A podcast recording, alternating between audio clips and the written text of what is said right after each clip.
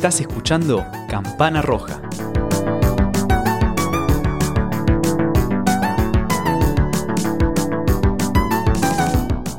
Mi queridísima audiencia campanera, permítanme darles la bienvenida a un nuevo episodio de este bonito podcast que hemos dado en llamar Campana Roja. Quien les habla es Nico Gasparini y frente a él tiene al hombre al que Tinder le pidió que afloje un poco porque a esta altura ya es competencia desleal. El caballero Felipe González. Feli. ¿Cómo estás, Nico? Me agarraste mirando para abajo y no sabía que habías empezado. Ni, eh, ni uso Tinder. Em, Pero si lo usaras pasaría eso. sí, Te estaba, llegaría una ventanita, un pop-up diciendo, eh, eh, para un poco. estaba ¿Eh? pensando. Deja algo para los demás. Es que me agarraste distraído porque me quedé mirando. Estaba mirando para abajo eh, con una canción en la cabeza que ¿En qué cabeza? me hizo recordar. Es la de Tinder. Me hizo recordar, no, me hizo recordar eh, el momento del día de hoy que yo estaba en el auto viniendo para acá Sí. y estaba escuchando Tú no eres para mí de Fanny Lu, Temón. eh, Que ya me lo pegaste. Estaba, sí, y estabas por vivirme el estribillo y justo cuando estaba por empezar el estribillo me llamaste por teléfono y fue como, no, me cortaste Te la aborté, canción. te aborté. Sí, Cual ley feminista, te aborté el estribillo. sí, y nada, me está, te juro. Ese estribillo podría haber sido ingeniero. Sí, y yo lo aborté. Y lo tengo en la cabeza acá, no lo puedo, no, de hecho lo estuve cantando hasta hace literalmente 40 segundos. Te digo una, el opinión dura. Eh, me parece una canción de mierda. No me gustó. eh, no lo puedo creer. Es un temón. Me, has como- hecho conocer muchos temores en lo que va del año, ¿eh? Te doy la derecha ahí. Pero no puede ser que no la, no la conozcas. bueno es el como no conocer el- No- la, no de, importa la de. Paulina Rubio, esa. Es tipo la misma, el mismo estilo. ¿Cuál de Paulina Rubio? Tú La- me enseñaste cómo No, boludo, la de Bésame. Yo no, s- La que no sé cómo se llama. ¿Cómo dice? No me acuerdo. Pero es ah, igual. te lo mirá, voy a la timidez escénica al cantante. Escúchame, eh, la voy a buscar y te la voy a mostrar. Pero es un temón, es despechada totalmente. Este es el tema, el tema que conociste en todo este tiempo en que no nos juntamos a grabar. No, ya lo conocía, boludo. Es del 2000, no sé. Es cuando es tipo a flor de piel novela mexicana en, en No Telefe. un- Así es como, así de esta, con, de- con este, con este agravio y esta, ¿cómo es la palabra? No nos ponemos de acuerdo, esta discordia es como encaramos el episodio número cuánto, Feli. El episodio 8, el culo te abrocho. Anda a cagar. ¿Cómo no te va a gustar? Tú no- eres para mí de Fanny Lu. Estás totalmente loco, me quiero ¿Te lo, ir. te lo tatuarías? Encima, encima, otra vez me hiciste sentarme en contra de los aviones. Todo mal. Es que te distrae, te Claro. distrae, lo hago por tu bien. Tiembla la temporada 4, te aviso, eh. No, te te aviso. a vos. Te aviso. Te vas a ir a, a Futurock como no haga crimen. Hace un montón, no nos juntamos y me recibís así, por favor. Escúchame, Feli. Sí. Te recibo aparte después de un episodiazo. Después de un episodiazo, con una- creo que eh, la me- ne- creo que necesito que la cortina musical empiece a ser la de campana marrón. No puedo parar de reírme cada vez que la escucho. No puedo parar de reírme. Confieso con una mano en el corazón que dediqué demasiadas horas, muchas más de las que había planificado inicialmente, que es una cosa que me pasa siempre, eh, a poner todos los pedos. Y me gustaría mucho, de hecho lo puedo poner, no solamente vamos a poner un reel con la canción de Campana Marrón para que esté exclusivamente. Sino para Sino que se aprecie tu trabajo, ponele. No, no, voy a poner una imagen de lo que es el wavelength, la, la onda de sonido, para que vean la el trabajo de Minucioso, cirujano sí. que yo hice poniendo cada pedo. Los tonos. Y aparte, ahí va. Con oído, yo no, no tengo virtudes musicales, sé leer clave de sol que la aprendí en pandemia encerrado, Sí. en, una, en una que estaba, pero diciendo, uy, a ver, a ver, bajo un poquito ese semitono de este pedo para que esté como en la nota original. Y así, tres días. Un minuto y medio de canción. ¿Qué te pareció el logo también? El logo es buenísimo. Vamos a hacer stickers, obviamente. Me gusta mucho el Ah, logo. Va a haber merchandising de campana marrón. Pronto tendríamos que abrir eh, una tienda online. Entiendo la- Ah, vos, estaría buenísimo. Sería buenísimo. Estaría buenísimo. Pero si la gente no nos puntúa, ¿Eh? saludos ¿Qué les a? Anto A y a ver, Santa a ver. Pedronelli, ya que estamos mandando saludos. A vos que nos Eh, escuchás desde Eh, México, hace ¿Dónde están tus cinco estrellas? ¿Dónde están tus ¿Para cinco cuándo? estrellas? Mirá que tú no eres para mí. Eh. bueno, eh, nada, muy buena, Nico. Muy bueno el episodio. sorpre- sorprendido. El logo- o sea, el trabajo que te tomaste para el episodio es súper valorable. Hasta ahora es el especial al que de mi parte dediqué más tiempo. Y sí, básicamente porque eh, fue 100% idea tuya. Yo no estaba enterado y había hecho una, colum- una columna que voy a utilizar hoy. Así que Ah, sí, la obvio. reciclaste. Yo tuve que hacer una Y especialmente. sí, obvio que reciclé. A mí- Estoy ansioso igual por, por eh, recomendar el canal que, que descubrí hace muy recientemente y que traje para el canal de hoy. Pero ahora tenemos que decir que estamos reunidos en qué estudio de grabación. Estamos en tu casa, estamos en el estudio Juan Arnone, Estudio Estadio. Eh, Sí. Estudio Estadio Juan Arnone Deluxe Premium Pro in the World. Porque En el, pleno Palermo. el estudio De de espaldas los, a los aviones. De el paso. estudio de los Altos de Agronomía es el estudio Vivero. Sí. Ya el- quedó, ya es me canon. gusta. Sí, me gusta. El estudio Vivero Altos de Agronomía. Qué lindo. Eh, Este es el estudio estadio. este es el estudio estadio, estamos en Palermo, que encima Palermo ahora está top, está lleno de... Sí, es top Está a nivel Hollywood. internacional. O sea, el Palermo Hollywood por Es- primera vez es realmente de Real Hollywood. Palermo Hollywood. Porque estuvieron viniendo estrellas internacionales, A-list actors a Palermo recientemente. Entre ellos vino Dua Lipa, que, Pero esa no es actriz. Eh, bueno, pero es cantante. Y mi novia dijo, Dua Lipa hizo más por promover el turismo en Argentina que toda la Secretaría de Turismo de Buenos Aires. Y es verdad, lo que se la pasó lastrando Dua Lipa, mi heroína. La verdad sí, eh, parece que es, es jugadora profesional. Sí, pues. sí, sí. No, no, es impecable. Un gasto calórico debe tener. Una genia habló muy lindo de la ciudad. Se vino también eh, Cara de Levín, también llamada Cara de Pibe por internet en Argentina. Cara de Levín, que está pasando un mal momento. Hmm. Es candidata a que Auri Catarina le limpie el departamento, me parece. Ah, ¿sí? Sí, sí, No, sabía. un tema de adicciones. Se vino con su amiga Pobrecita. Margot Robbie a Buenos Aires y fajaron a un Sí, camarógrafo. lo, ca- lo cagaron bien Sí, le repartieron. y se vino también eh, Benedict Cumberbatch con su familia. Sí, es verdad, es verdad. Bueno, no sé si a Palermo igual, eh. creo que estuvieron por Olivos, no sé. No, te la debo. tanto no sé. Pero bueno, Argentina está... Bueno, ahora está Coldplay, Exacto. está Bad Bunny, el conejo malo. Tal cual, sí, se vino Sí. Coldplay a tocar un montón de recitales en River y estuvo Chris Martin pasando por ahí, gente de la Dakota banda. Johnson, que es la mujer de Chris Martin. Es la, es la Germu, la señora. La Germu. Sí. Eh, me, me hizo acordar a, a cuando vino John Travolta. ¿Lo viste a John Travolta? La Fue foto de John. Travolta eh, comprando en las medialunas del abuelo. Una medialuna en cada mano. Sí, por tenía. favor, es genial. Y con el tupe ese inverosímil completamente. ¿Viste? porque Eh, no sé si siento- te acordás, pero era pelado hasta que no lo fue más. Es verdad, sí. Siento que, que Argentina te argentiniza apenas lo pisás. O sea, esa foto es corte. Uh, perdón que hable así. Eh, pero digo, Ejemplo. claro, por ejemplo. ¿Cómo? Es como, o sea, vos venís a Argentina, sos una estrella de Hollywood y de repente te encontrás. Claro, y te encontrás comiendo, tomando mate y comiendo medialunas de la abuela vestido de- en Y pijama. aparte en un barrio del conurbano era. Estaba en la zona de sur. No, me parece que estaba, ¿sabes en cuál? En el de Flores, tipo Nazca y, y ¿Sí? Rivadavia, una cosa así. No, Me no, yo me parece que estaba como vino con su avión, o sea, manejándolo él. Claro. Me parece que estaba en un aeropuerto de conurbano. Ah, sí, ¿y las medialunas de la abuela por qué? Y porque estaban de todos lados, amigo. Sí, De están. cadena. Qué ricas que son. Unas ganas de comer Eh, medialunas. pero sí argentiniza. ¿Y quién tomó Fernet? Hace poquito vino. ¿No era No, esa fue-? Puede ser. Pero Lali hace poco fue una entrevista allá en España. Sí, al, canal, al programa El Hormiguero, Sí, famoso muy bueno. night español. Y les hizo hacer, les hizo un viajero, le clavó los garfios ahí a mezclar con el dedo, genia. Eh, pero sí, sí. Mucho, mucho famoso y mucho rayo argentinizador. Eh, mi país, meme del Dragonite con la bandera de fondo tocándose el corazón. Bien, Feli, también tenemos que mencionar que eh, venimos de festejar a Jowen. Claro, porque si, claro, porque si nosotros eh, argentinizamos, ellos nos yanquinizan. Una de cara y una de arena. Claro. ¿Sabes qué mi opinión al respecto Igual- cambió con los años? A eh? ver, ¿qué tenés que para me decir? interrumpa. Sí. Yo antes era un tipo más conservador y lo criticaba. Lo veía como un acto... Amargo y retruco. Eh, entre, exactamente, ese meme estúpido del gaucho que le dice los nenes disfrazados, le dicen... Truco Truco, dulce, truco. Y, re- y el tipo ofreciendo un mate, en una bebida nacional típica argentina, le dice amargo, que es como se toma el mate, y retruco, que es una forma de desafiar en un juego de cartas Que argentino que se llama truco, ¿no? Un chiste que agarran únicamente los argentinos. Sí. De una manera como diciendo, ponemos el gaucho como símbolo nacional o poniéndolo a Halloween una fiesta imperialista estadounidense. Mm.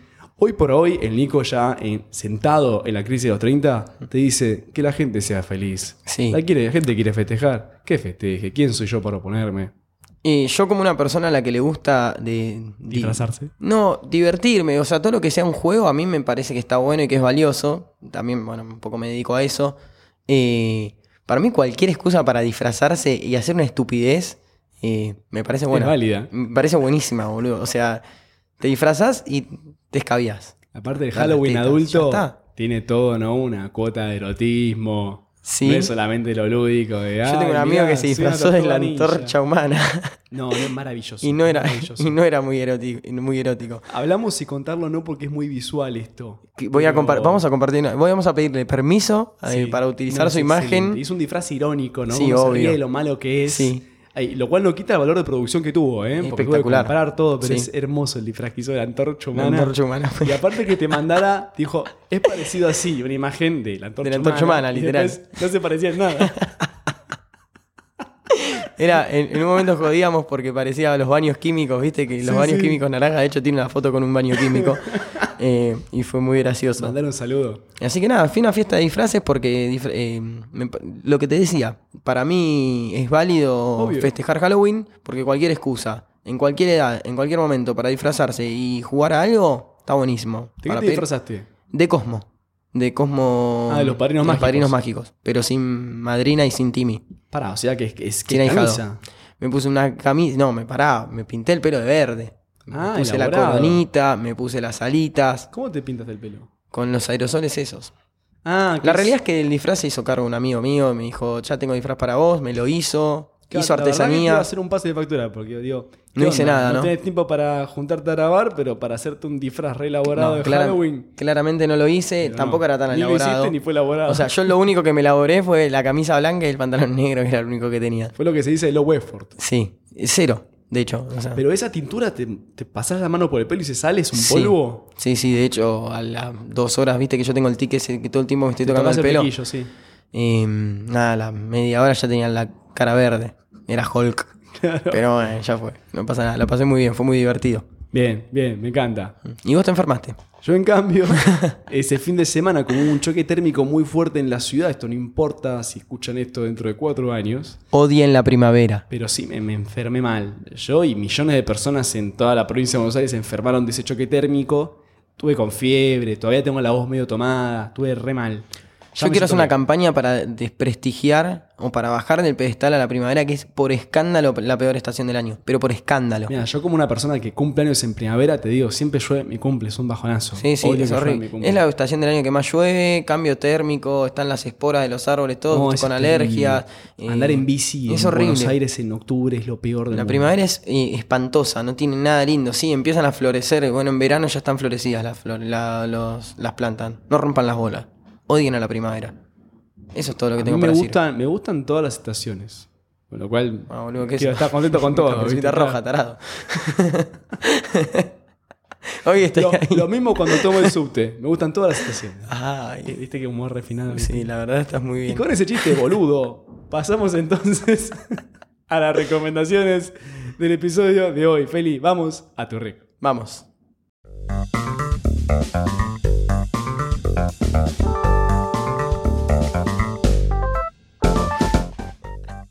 Me quedé riendo, Nico, perdón. Qué bien me vino, recién pensaba cuando volví a repasar, o sea, cuando volví a mirar mi cuaderno con anotaciones, Sí. eh, lo bien que nos vino terminar hablando de Halloween. Porque hoy te traje un canal que se llama Nixtalgia. Nixtalgia, Mm. Nick como Nickelodeon. Nick como Nickelodeon y Stalgia como. ¿Como no, Stalgia? Es un juego de palabras. como lumbalgia. ¿Es sobre gente a la que le doy la espalda viendo Nickelodeon? Sí, exactamente, es exactamente eso. Eh, es un juego de palabras, obviamente, entre Nickelodeon y Nostalgia. Ahora vamos a hablar un poquitito de qué trata, pero básicamente es la deconstrucción de ese nombre.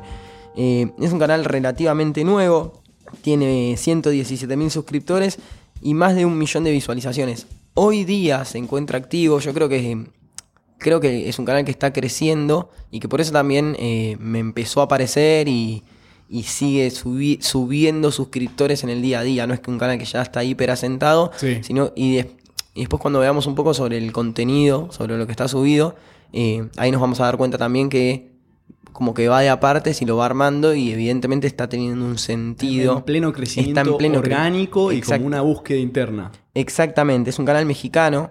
Eh, me pasó, ya me vi todos los videos. eh. Sí. Sí, no tiene, no tiene muchísimos. No, no lo traje anotado porque soy un pelele. eh, pero no tiene muchísimos videos, debe tener 20. Sí. eh, y son relativamente cortos. Eh, me pasó viendo los videos que no puedo saber quién es el creador. Obviamente que estoqueé, tiene una página de Facebook gigante, tiene una página de Instagram muy grande también donde sube no solo los videos que sube o que carga a YouTube, eh, sino también algunos cortos, imágenes, algunas curiosidades de, eh, a partir de, algunas fotos, algunas curiosidades de, de los dibujitos de, de Nickelodeon de la época, pero nunca dice su nombre. Y, y cuando se presenta, se presenta con nombres distintos, lo hace muy poco, creo que lo hacen dos o tres videos, y en los tres videos es, son tres personas distintas, a pesar de que el que habla es siempre el mismo. Sí. Eh, de hecho, la imagen del. ¿Cómo se dice? La imagen de. El thumbnail. Bueno, ese es eh, un dibujo. Asumo que es un dibujo de él. Ah, pero es como un personaje creado para, no es de Nickelodeon. No, no, es, para mí es una, una, carico- una caricatura de él mismo. Sí. Así que no sé bien quién es él. eh, me encantaría saberlo para poder escribirle o para poder presentarlo y, y- y valorar su trabajo, pero bueno, la Da realidad la es cara, que- da la cara. Da la cara, flaco. Son eso, ¿por qué se esconden atrás? Me enoja. Hoy estoy enojón. Así que me pusiste de espalda de nuevo, así que estoy enojón. Bien, te decía, no sé quién es el creador y el canal trata de eso, de esa deconstrucción de la palabra. Eh, él habla de los, de los programas, eh, sobre todo animados, eh, de Nickelodeon de los 90. Y sí, imagino que es de nuestra generación, porque Nickelodeon se creó a principios de los 90, me Sí. parece, ¿no? Eh, Pero un canal que estaba antes. No, no, no sé bien cuándo se creó, pero sí, yo por lo menos llegué a ni- empecé, vi Nickelodeon toda mi Bueno, acá infancia. Argentina sin duda llegó en los 90. Sí. Porque antes no había canales internacionales. Bueno, y cuando nosotros éramos chicos, le contamos a la gente, eh, el canal de Disney no existía, existió cuando nosotros No. ya casi estábamos por terminar nuestro, nuestro colegio primario, teníamos muy pocos, teníamos Cartoon Network, Magic Kids, que pasaba, era un canal nacional. Había dos canales nacionales, Cablin y Magic Kids. Sí, que- dos canales para chicos eran nacionales. nacionales, sí, Cablin, que bueno, traía muchas cosas de afuera. eh, Y Magic Kids también. Magic Kids traía todo, pero todo anime. Claro. Casi todo anime, salvo tenía una o dos producciones ¿Tiene el Chavo nacionales. del 8 también? No, no. Chavo estaba en algún canal de aire. Ok. Eh, y nosotros, por lo menos yo, y al- calculo, asumo que mi generación también creció muchísimo con Nickelodeon. Eh, por eso también a mí me, me gusta tanto o me llamó tanto la atención este. Lo dice una persona que tiene tatuado a Carlitos en el tobillo, ¿no? Sí, y que pronto tendré a, eh, a Arnold. Sí. También. En, en Eh, tratativas. Sorpresa. Eh, y lo que él dice es que, y hoy yo soy mucho más consciente de eso, es que además de, de darnos eso que te dan los dibujitos animados cuando sos chico, que es el divertimento, el momento, viste, de llegar del colegio, prepararte la, Sí, la chocolatada, la las vainillas, claro, y ver eh, los dibujitos, eh, nos formaron muchísimo como personas. Y Nickelodeon en ese, eh, en ese ese aspecto. aspecto era muy eh, eh, era muy, no sé cómo explicarlo. Sí, era muy didáctico, muy pedagógico y estaba muy a la vanguardia sobre algunas cosas que, que por ahí nosotros nos formaron como personas inconscientemente y no nos dimos cuenta. Y hoy que soy grande, lo veo mucho más. Le- ya en los personajes te das cuenta. eh, Era didáctico, pero perdón que interrumpa, pero no desde un punto de vista una moral conservadora o, o simple orientada a los chicos de, no sé, hay que ser un niño obediente. claro, ¿no? Que era, era Arnold, no sé, caminando por Nueva York en un atardecer y pensando sobre sus padres muertos, Sí, tal cual. los abuelos. Era re profundo, me acuerdo. Era, son re profundos los, los programas de Nickelodeon. Son, eran re profundos, sobre todo Arnold, Rugrats. eh, tenían un trasfondo todos, incluso por, ej- por ejemplo Rocket Power. Cómo trataban algunas cosas como la pérdida, eh, el, Sí, bullying, el bullying, la, la adaptación. ¿Viste esto de, del arraigo que uno lleva? Que el, el- el- Sam es el que llega Es a que Florida llega, sí. y busca ser eh, incluido por los pibes. Exactamente. Y cómo tratan esos temas. Bueno, eh, Y para, perdón, eh, si mal no recuerdo, ¿no es que el papá de Sam era militar y estaba tipo en servicio, una Era, cosa así? no era militar, no sé si era militar, era empresario. Sí. Y sí, no lo, no lo veía. Él se mudó solo con la madre, eh, casi no tenía contacto.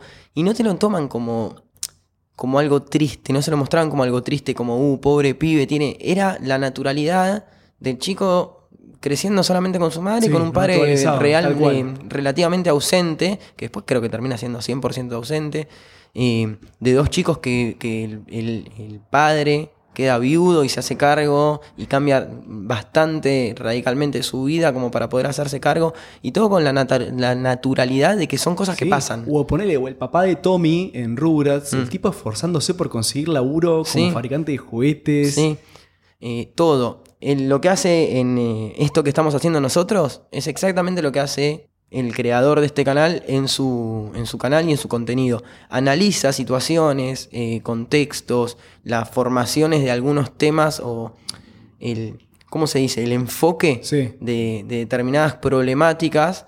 Y es lo que decíamos, no es, es cero dictatorial, no es te tenés que portar bien, no es tenés que incluir, Sí. no es tenés que aceptar. Es eh, esto pasa, esto es así. Eh, hay, un cap- hay un episodio de, de Arnold, que es El hombre paloma, que, Uy, me la acuerdo. bueno, sí. que es re famoso y que es buenísimo. Que Aaron es amigo de él. Y Y descubre toda la realidad del Sí, tipo. descubre toda la realidad del tipo. Y los chicos tenían miedo. Los, Los chicos le tenían miedo y algo que dice él, que yo no, no me había dado cuenta, eh, voy a spoilear un poco el video, Sí, no importa. eh, al final del episodio, el tipo no quería salir porque estaba como desencantado con la gente, con el trato de las personas, como que no podía creer que hay gente que hace cosas mal, eh, tipo, como que es mala Sí, deliberadamente. deliberadamente cruel, y, sí. sin, y sin ningún motivo, sin ninguna motivación. Y termina el episodio que él eh, confía en Arnold, Arnold lo saca a pasear, Sí. se van a tomar un café, la pasan bárbaro. eh, y el tipo cuando vuelve habían entrado unos chicos y le habían roto toda la, toda la terraza, se habían, habían hecho que las palomas se escaparan y qué sé yo. Y en el cierre del episodio, obviamente que el tipo no se enoja con Arnold, Sí. sino que le agradece por su amistad y por confiar y que él cree que es una gran persona. eh, pero que estas cosas son por las que él no confía la- en la gente y, que él sabía que las palomas iban a volver porque son palomas, eh, pero no termina todo bien, ¿entendés? No, el tipo no. se termina yendo. ¿Entendés? final malo. Es un final, es un final, es un final real. ¿Entendés? No es ni un final bueno ni un final malo. No subestimaba para nada. Para a los nada, chicos. para nada. Y es, te juro que te da, eh, cuando vos haces te- estos análisis, te da muchísimas ganas de reverlo. De reverlo con ojos de adulto. Con ojos de adulto. Y son, eh, te juro, son series que están muy bien, muy bien trabajadas. De Arnold te dice, Arnold es un nene pobre, vive en una... Clase media baja. Sí, y no, no es todo color de rosas. El hecho, Brooklyn. El, este, el bajo de Brooklyn, todo, no, en realidad es un barrio, barrio inventado, pero está eh, Inspirado inspirado en. Y las, casas, las calles sucias, eh, la inseguridad, eh, la, la gente viviendo en la calle, la pobreza, esto de tratar de llegar a, eh, a fin de Sí, mes sí, como no, sea. es para nada una visión edulcorada de lo que era la sociedad neoyorquina en el momento. Y no lo ves con ojos de tristeza vos. No. ¿Entendés? Y ese mensaje está muy, muy bueno. Él trabaja mucho con. eh, trabajó mucho con Arnold. Arnold Y- te diría que es la principal de ahí, pero la ves en otra serie de. Ah, Nickelodeon, está el nene que está vestido de niña, el pa- la madre que se hace cargo de la familia y que, que toma el rol más protagónico eh, sobre el padre, está el padre viudo, está, la- está Angélica con la mamá, que la mamá es hiper- está hiper En empo- rubra. Sí, boludo, súper empoderada. eh, y está con una naturalidad que no es dictatorial, de es, che, esto, esto es una realidad, estas realidades existen, y uno inconscientemente, y por suerte, las va, las va internalizando y Sí. te hacen crecer eh, con, con valores que están muy buenos. Y él lo que dice es eso, es, nos formaron en nuestros valores y no solo en, en el divertimento que nos ocasionaban. En lo que es el contenido, y ya para ir cerrando, Nico, él eh, trabajó, te decía, mucho con, con A. Arnold. Ahora está empezando a trabajar también con Rocket Power y con algunas series más. A mí me da la sensación que va a ir serie por serie y obviamente que de a poco va sacando otras cositas. Sí.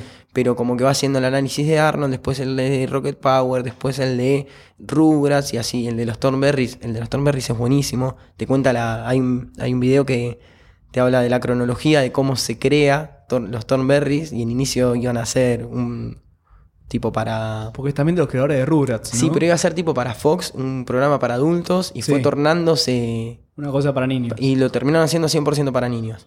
Eh, así que nada, a mí el canal me encanta, eh, es lo que te digo, yo lo- ahora lo veo con esa visión y es hiper, hiper interesante. Eh, así que nada, te recomiendo este canal y te recomiendo hacer como una retrospectiva Lo haré. un análisis lo haré. sobre... Yo hace, hace poquito me vi en Netflix la peli nueva que hicieron de la vida moderna de Rocco. Sí, Y que tiene por, Bueno. por ejemplo un personaje trans. sí. ¿no? Mostrando que están a la vanguardia, es protagonista, de hecho, ya había aparecido en el original, era, este, cambió su, su identidad, su forma de autopercibirse.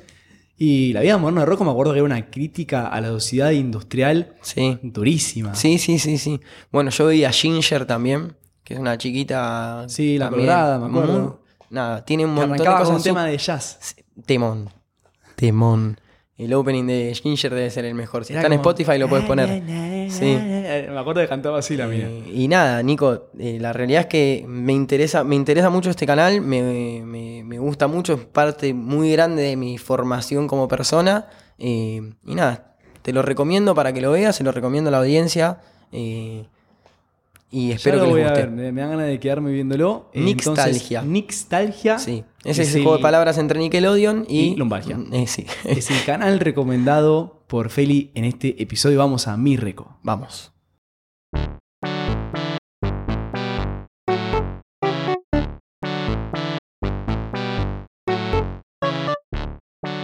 Bueno, Feli, me encantó tu reco. Me encantó. eh, te- Me animo a decir que hasta ahora es mi favorita de todas tus recos de esta temporada. Buenísimo. Me encantó. Me, me encantaría que lo veas entonces.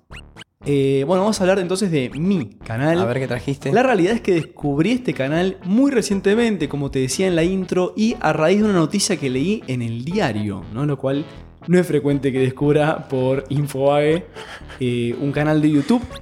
Y es que aparentemente los restos de un submarino alemán nazi naufragado en las costas del mar argentino fueron descubiertos por un grupo de investigación privado llamado Eslabón Perdido, Sí. al frente del cual está el dueño del canal que te traigo en mi recomendación de hoy.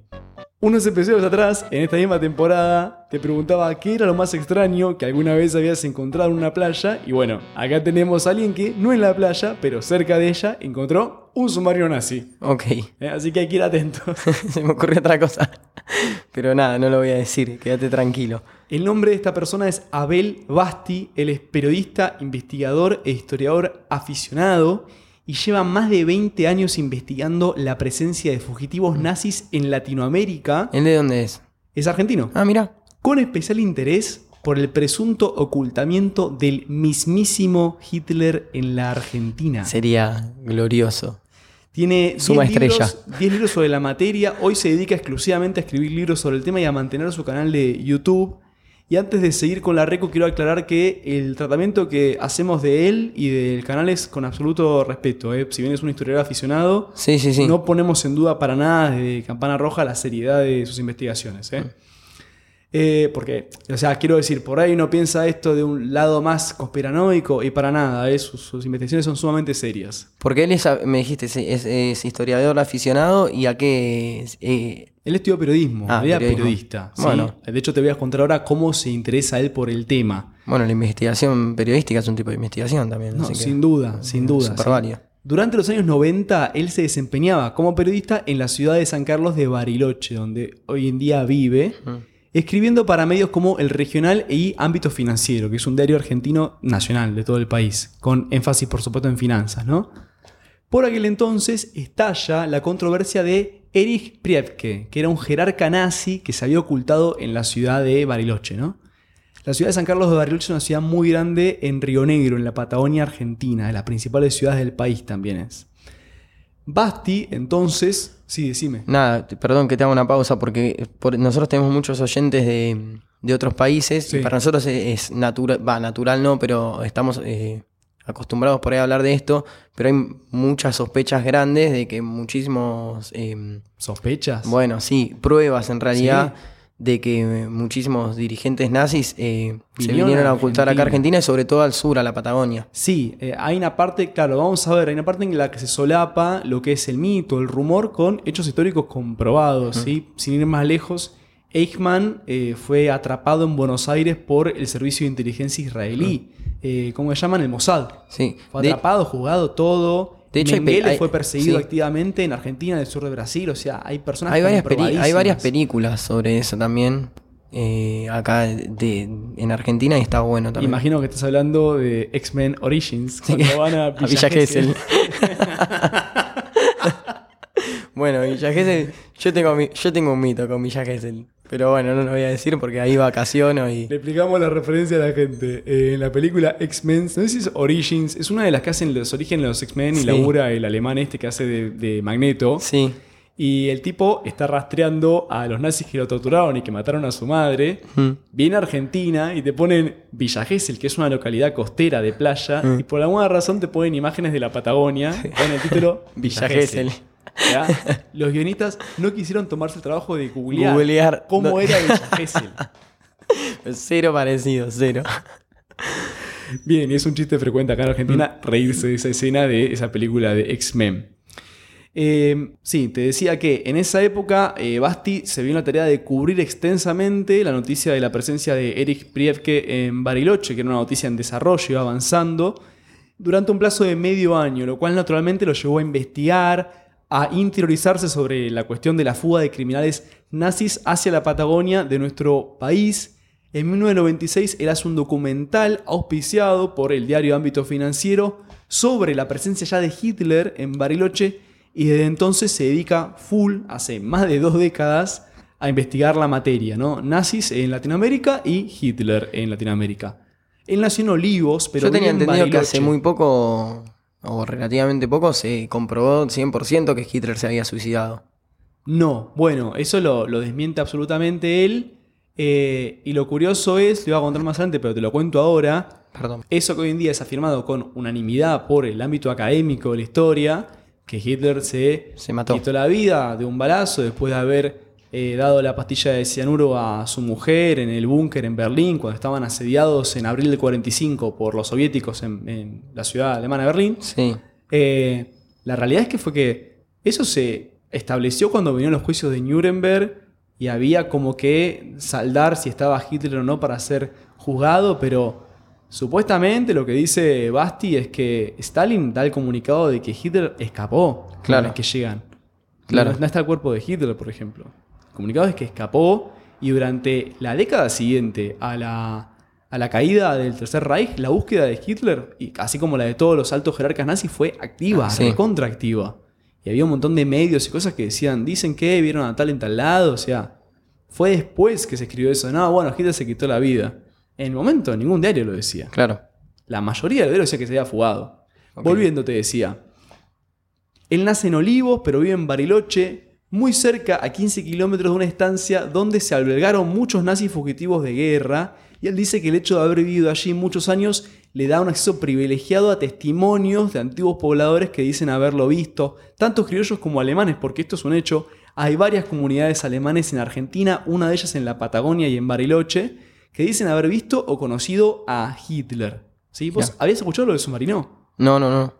No lo había escuchado. Él lo que dice es que eh, con este equipo de investigación privada encontraron los restos de un submarino en las costas de la Patagonia eh, que fue deliberadamente y, eh, explotado, hundido. Lo curioso es que él, como sigue toda la vía legal, le da la, la posta a la Armada Argentina para que lo investigue. La Armada Argentina manda usos y establece que era un antiguo muelle. Lo cual es muy llamativo. Ah, o sea, tiraron abajo el muelle, el muelle también. Sí, dice, no, no, que no era un submarino. Dice, no, esto es un muelle hundido, es una, una estructura Ah. de hierro hundida, no es un submarino. Entonces Ah. Basti no se queda conforme, convoca especialistas tipo, italianos. los dejaron entrar. En submarinos. Todos éramos conscientes de que eso estaba pasando. Bueno, ahí está el tema en Argentina, Hmm. ¿no? ¿Qué gobierno teníamos entonces? Sí, sí, sí. Sí, no, no, no quiero yo iniciar una controversia política de ninguna manera en Campana Roja, pero teníamos, a ver, Argentina declara la guerra a Alemania un mes antes del final de la guerra. Hasta entonces no era neutral, era germanófila activamente. Claro. Argentina mercaba con el Tercer Reich. Eh, acá hubo eh, festejos en el Luna Park sobre el, el Partido Nacional Socialista. en Ah, mirá, Alemania. no, no. O sea, era un país germa- activamente germanófilo Argentina. Ah. Entonces, cuando empezaban a escapar muchos eh, nazis, decían, che, vayamos a este país que hasta hace un mes estaba todo Claro, estaba bien, festejando, sí. que la, la- nuestra entrega va a ser bien recibida, ¿viste? No vamos a ser este, maltratados al menos. O sea, Mm. es la realidad eso, ¿no? Está chequeado. Te decía, estamos ante un canal eh, dedicado exclusivamente a los nazis. Hasta acá es casi igual a History Channel, ¿no? La diferencia radica en que argentino. no tiene alienígenas ancestrales y, eh, hablando en serio, en que este tipo, Abel Basti, al tratar un tema no solamente desatendido por el mundo académico, sino negado, tiene que, en cierta medida, empezar desde cero e ir a fuentes testimoniales. No se puede basar en historiadores que siguen el tema de Hitler en Argentina, ¿no?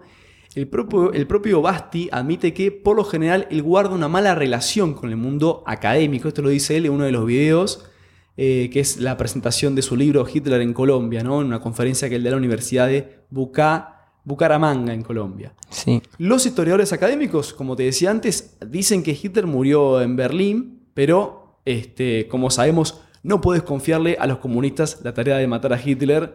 Pensá que no pueden manejar una fotocopiadora, mucho menos. El tipo, el tipo decía que no quería generar controversias y mandaba, mandaba todo. No, la realidad es que eh, con mucha antelación, los nazis, está comprobado, se prepararon para escaparse. Sí, Berlín está repleta de túneles subterráneos, sí. había un montón de protocolos y operaciones en caso de, de la derrota, ya desde el 43, que cuando ellos son vencidos por los soviéticos en el avance dentro de Rusia, Alemania empieza a barajar la posibilidad de que tienen que escaparse. Así que vos me vas a decir que se mató. ¿Entendés? Había planes de contingencia. sí, sí, sí, obvio. No, yo estaba, me quedé pensando, viste, estaba recién con el celular. eh, Sí. No me acordaba el nombre de la película, la película es conocidísima, Guacolda, que habla de justo de Joseph De Mengele. Mengele en la Patagonia. Eh, y nada, me quedé pensando, me quedé googleando porque dije, ¿cómo se llama esta, esta, esta peli que está muy buena? Y Claro, es que, a ver, no está en duda que muchos nazis hayan huido a América, es un hecho consabido. sí, sí, sí. Miles de nazis siguieron a la fuga, la mayoría a través de lo que llamó la ruta de las ratas, con destino inmediato hacia España, que estaba Franco y también era como germanófilo en cierta medida, y el norte de África para después pasar a América, Mm. ¿no? Eh, un montón se fueron a Estados Unidos, un montón de empresas, de holdings, de militares, de intelectuales, se Sí, sí. refugiaron de alguna manera a Estados Unidos, porque vos imaginate que esto lo explica Basti en una entrevista que le hacen en su canal, el mapa geopolítico cambió completamente, ahora empezó la Guerra Fría, el que era aliado, que era la URSS, se vuelve enemigo, Sí, y Estados Unidos agarra todo lo mejor que tenía Alemania para hacerla, a desarrollar su, como país, desarrollar armas, crecer económicamente.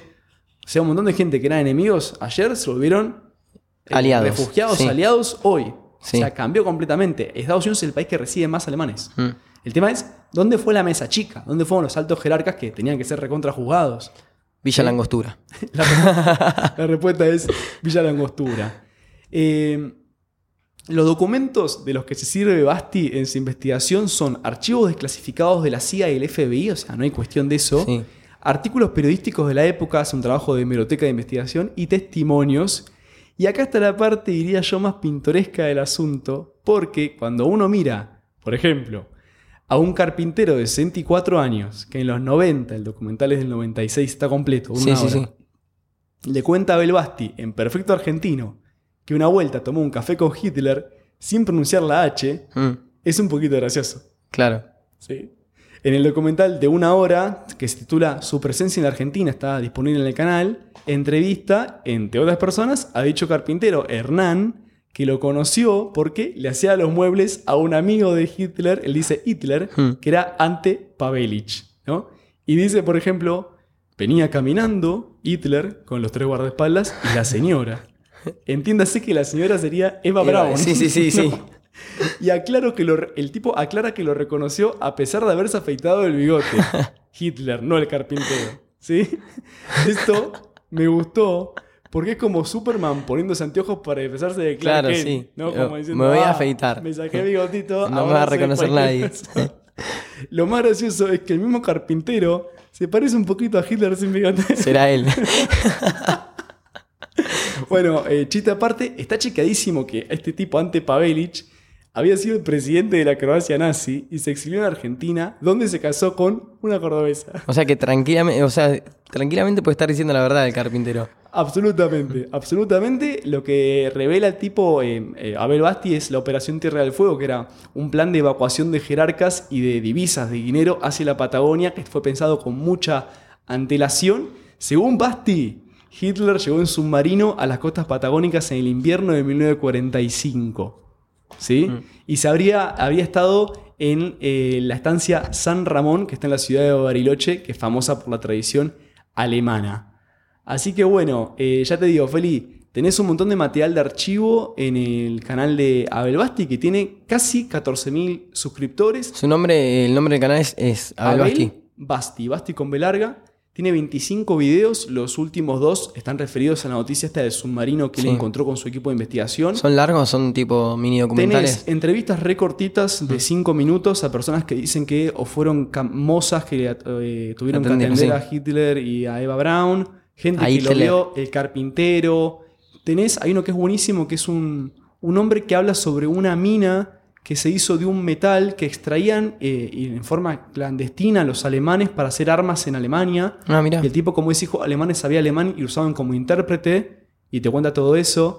En el documental este, en el que habla también este, este carpintero que lo conoció a través de Pavelich, tenés gente que te dice que la gente del campo, como había submarinos deliberadamente hundidos porque les ponían bombas para no ser Claro. reconocidos, agarraban chapones y los reciclaban. Y te muestran, por ejemplo, una pala que tiene la esvástica. Agarraron un chapón que tenía la esvástica e hicieron una pala con eso. Eso me Claro. encanta. Eh, o gente El rayo dice, argentinizador. Yo vi a los submarinos. Ahí va, de vuelta, el rayo argentinizador. Lo loco, ya te digo, es ese efecto desconcertante y cómico de ver elementos nazis con la impronta de, de horror y extranjería solemne y todo lo que acarrea, trasladados a la domesticidad Sí, argentina, tal cual. a lo rural. ¿Eh? Es gracioso que Sí. el tipo te diga, Hitler tomó un café conmigo. Claro. es un poquito gracioso, pero eh, fuera de broma, está todo encarado con mucha seriedad, Mm. está muy investigado, hay una cantidad abrumadora de evidencia y a mí personalmente me convenció. A mí me convenció. ¿Vos estás seguro que Hitler estuvo acá? Pienso que es altamente probable. Ok. Pienso que es mucho más probable que haya intentado venir a Argentina que quitarse la vida.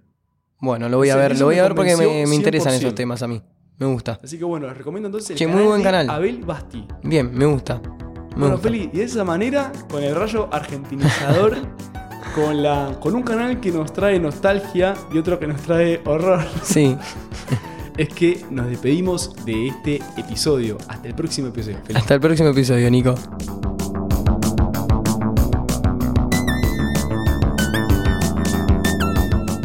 Todos los episodios de Campana Roja están disponibles en tu plataforma de escucha favorita. En todas. En absolutamente todas, Felupi. Y también podés seguirnos en Instagram en arroba campana roja podcast. Y en Twitter, Y en Twitter también, en arroba campana-roja, todo en minúscula. vengan esos mensajitos.